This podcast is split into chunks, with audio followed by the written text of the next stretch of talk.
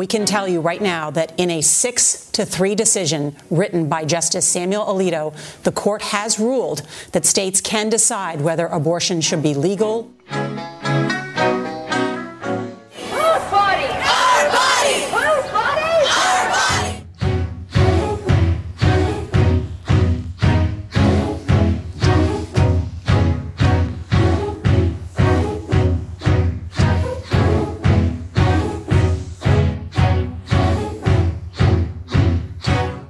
The right to life has been vindicated. The voiceless will finally have a voice. This is a war on women and girls. We must not underestimate the impact of this. Our daughters' lives are at risk, and we have to fight back.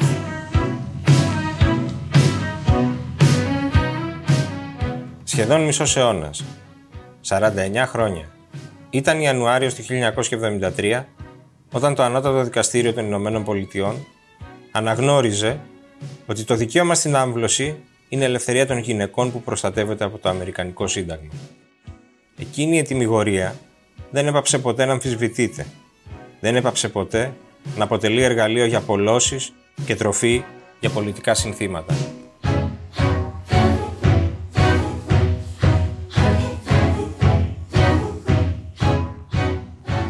Κυρίες και κύριοι, είναι το Radio K, το εβδομαδιαίο podcast της Καθημερινής. Είμαι ο Μιχάλης Τσιντσίνης και σήμερα θα δοκιμάσουμε να εξηγήσουμε τι σημαίνει η απόφαση για τις αμβλώσεις και πώς θα επηρεάσει τη ζωή των γυναικών στην Αμερική, αλλά και εκτός αυτής.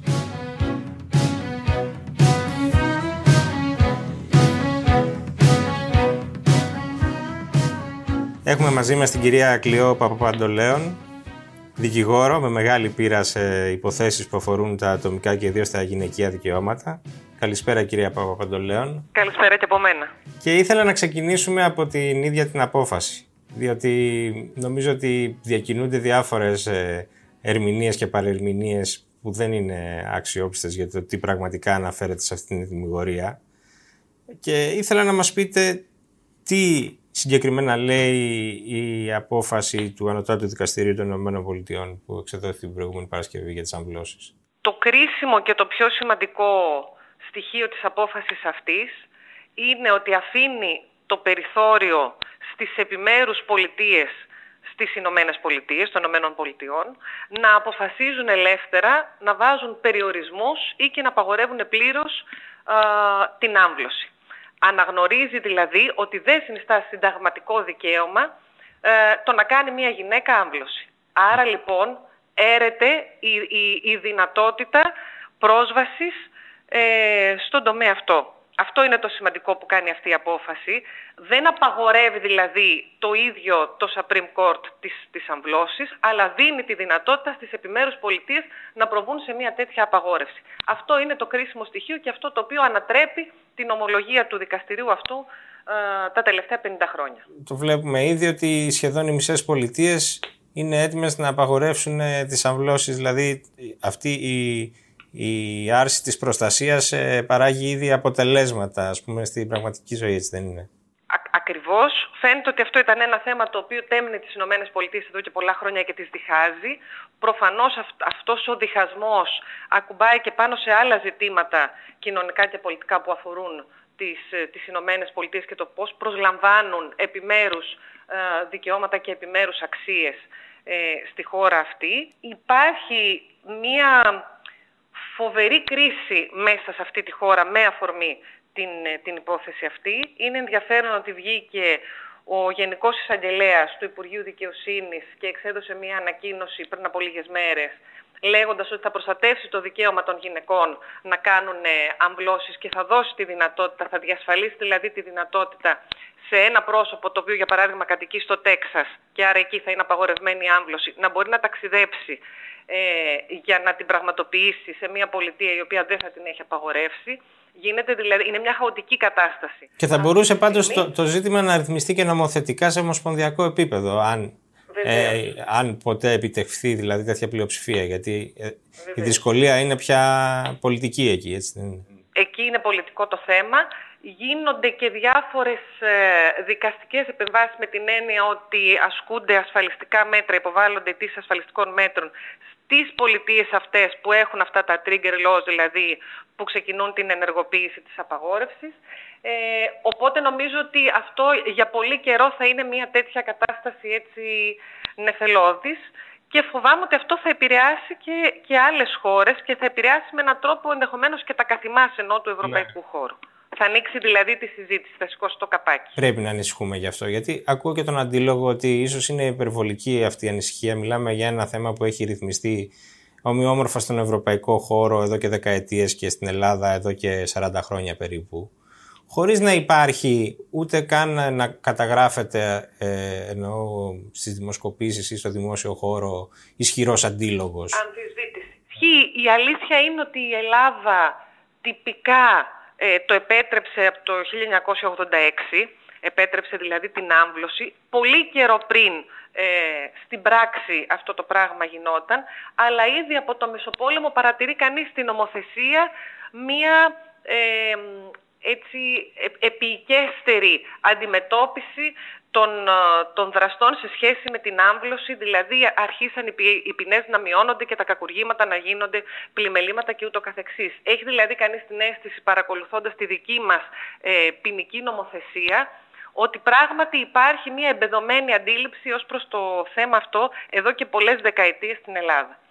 Ελπίζω λοιπόν ότι δεν θα, δεν θα αμφισβητηθεί και εδώ το, το δικαίωμα αυτό.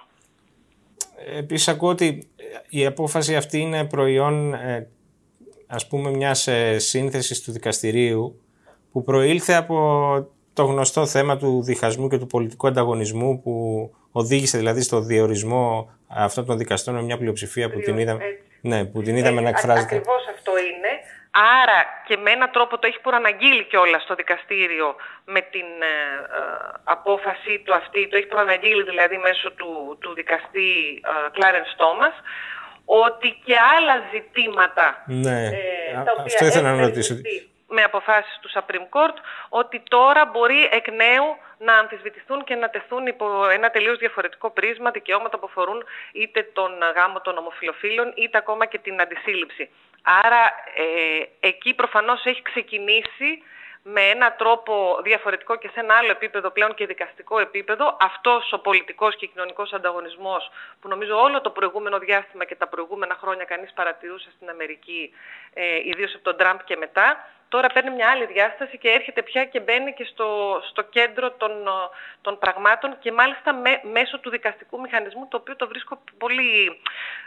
Το, το βρίσκω ανησυχητικό και πολύ ενδιαφέρον βέβαια ταυτόχρονα. Έχουμε ένα πολύ ισχυρό προηγούμενο για αυταρχικές ηγεσίες που θα θέλουν να μιμηθούν ας πούμε, τέτοιες τεχνολογίες της εξουσίας, να το πω έτσι, ότι παρεμβαίνουμε στη σύνθεση του δικαστηρίου και έρουμε την προστασία δικαιωμάτων τα οποία είχαμε συνηθίσει να τα θεωρούμε γραμμένα στο, στο βράχο, ας πούμε, στην πέτρα. Δηλαδή ότι δημιουργείται μια ανασφάλεια δικαίου για θεμελιώδεις ελευθερίες που δεν ξέρω αν... Ε, ε, πρέπει να ανησυχούμε ότι μπορούν πια να, να αποκαθυλωθούν, ας πούμε, να, να, να καταργηθούν δικαιώματα που ασκούνται σταθερά και έχουν διαμορφώσει την κοινωνική ζωή για σχεδόν μισό αιώνα.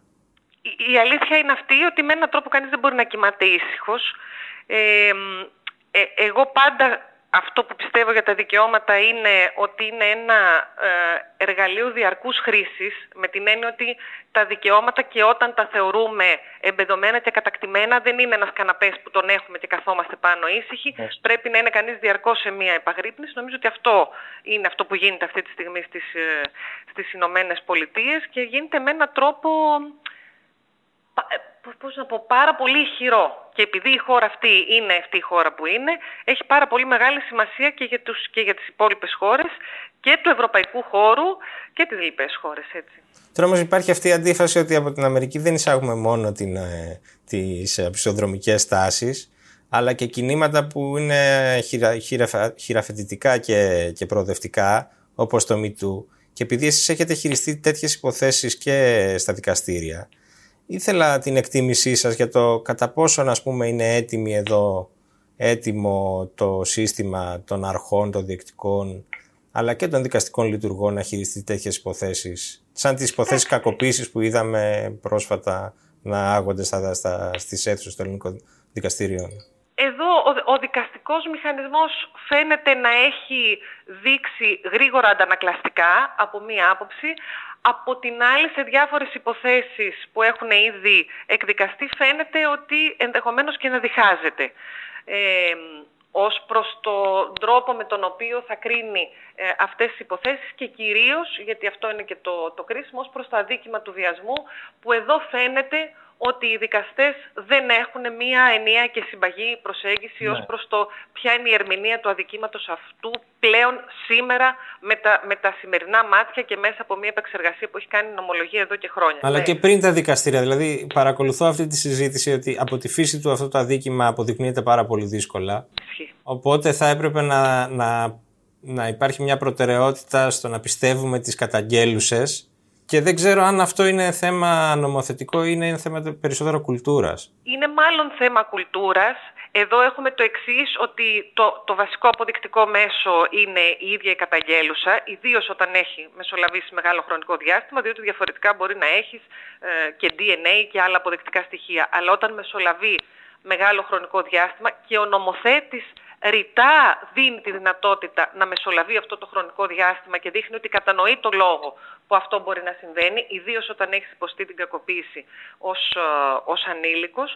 Ε, παρόλα αυτά, από τη μία λοιπόν έχουμε αυτό το αποδεικτικό μέσο που είναι μόνη μαρτυρία ενός ανθρώπου, που είναι ο παθών ή η παθούσα, και από την άλλη αυτό που σταθμίζει ένα δικαστήριο είναι οι αμφιβολίες υπέρ του κατηγορουμένου. Αυτή είναι η δύσκολη ισορροπία που, που έχει κανείς Να, να, να αντιμετωπίσει με τα αδικήματα αυτά, και νομίζω ότι μόνο με, τη, με την πάροδο του χρόνου και με την εκδίκαση αυτών των υποθέσεων, όσο περισσότερο κανείς αντιλαμβάνεται τις δυσκολίες που έχει ένα πρόσωπο να μιλήσει για αυτό το πράγμα, τη δυσκολία που έχει mm-hmm. να μπει σε, σε λεπτομέρειες όσον αφορά την, την περιγραφή κτλ. Και, και να το βιώσει από την αρχή σε όλα τα στάδια, δηλαδή ακριβώς, και της ανακριτικής διαδικασίας και του ακριβώς ακροατηρίου, νομίζω ότι είναι... Και λαμβάνοντας υπόψη και λοιπά μεγέθη, τα οποία είναι και, και ψυχολογικά και ψυχιατρικής φύσεως κτλ.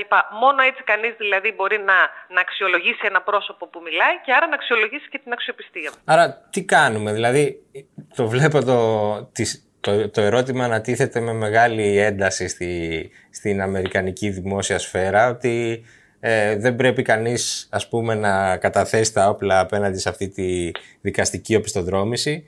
Και εκεί υπάρχει μια συζήτηση μήπως ας πούμε το κίνημα το γυναικείο πρέπει να μιμηθεί τα, τα, τα όπλα των αντιπάλων του, να, να μιμηθεί τους τρόπους αυτούς, και, και μήπως αυτή είναι μια κουβέντα που αφορά κυρίως την Αμερική και όχι εδώ εμάς στην Ευρώπη.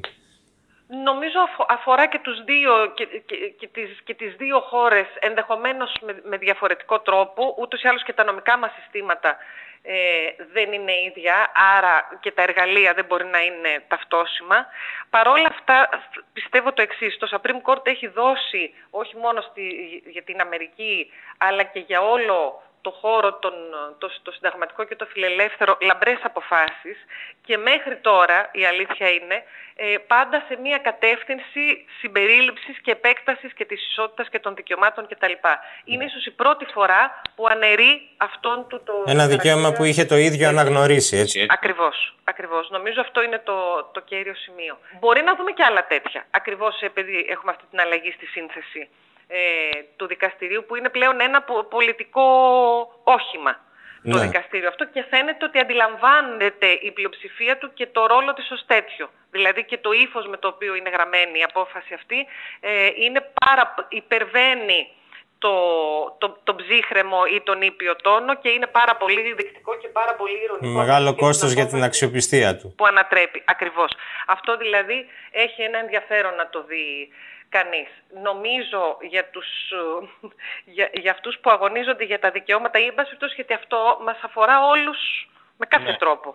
Ε, έτσι, και νομίζω ότι διαπερνά και το, τα, τα κοινωνικά επίπεδα και ταξικά, τα διαπερνά και μορφωτικά, τα διαπερνά και ιδεολογικά. Δηλαδή αυτό είναι κάτι που μας αφορά όλους, ασχέτως του τι μπορεί να ψηφίζει ο, κανείς, ο καθένας μας Και θα έλεγα και ανεξαρτήτως φύλου, δεν είναι, δεν είναι ένα γυναικείο ζήτημα.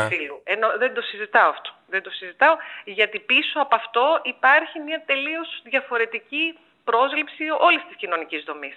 Έτσι. Θέλω να πω, το αν επιτρέπω ή όχι την, την άμβλωση αφορά ένα τελείως διαφορετικό κοινωνικό σύστημα και οικονομικό σύστημα συνολικά, γιατί αφορά πια τη θέση της γυναίκας. Δεν μπορεί κανείς δηλαδή να το αρνηθεί αυτό.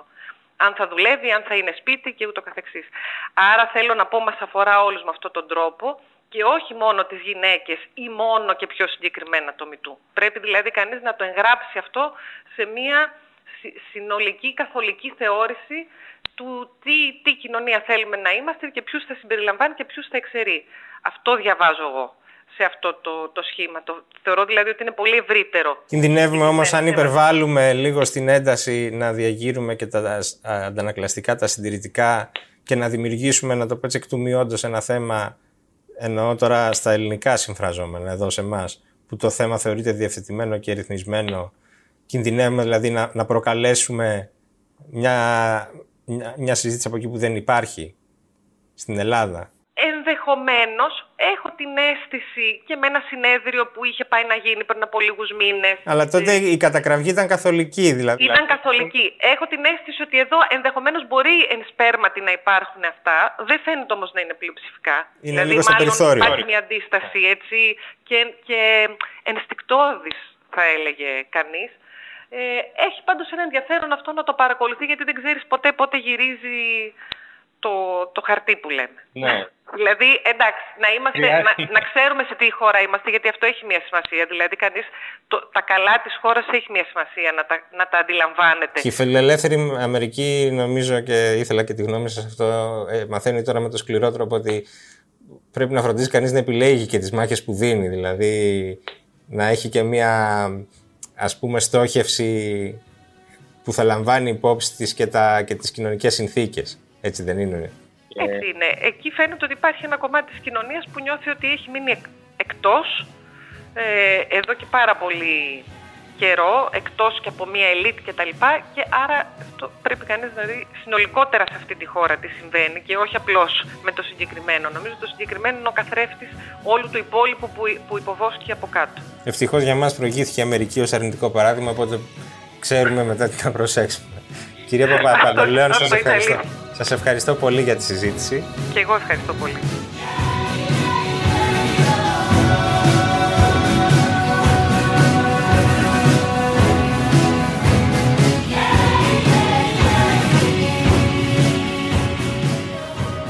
Αυτά για σήμερα. Το Radio K επιστρέφει την επόμενη Παρασκευή. Στείλτε μας σχόλια και προτάσεις στο radio k παπάκι καθημερινή τελεία gr.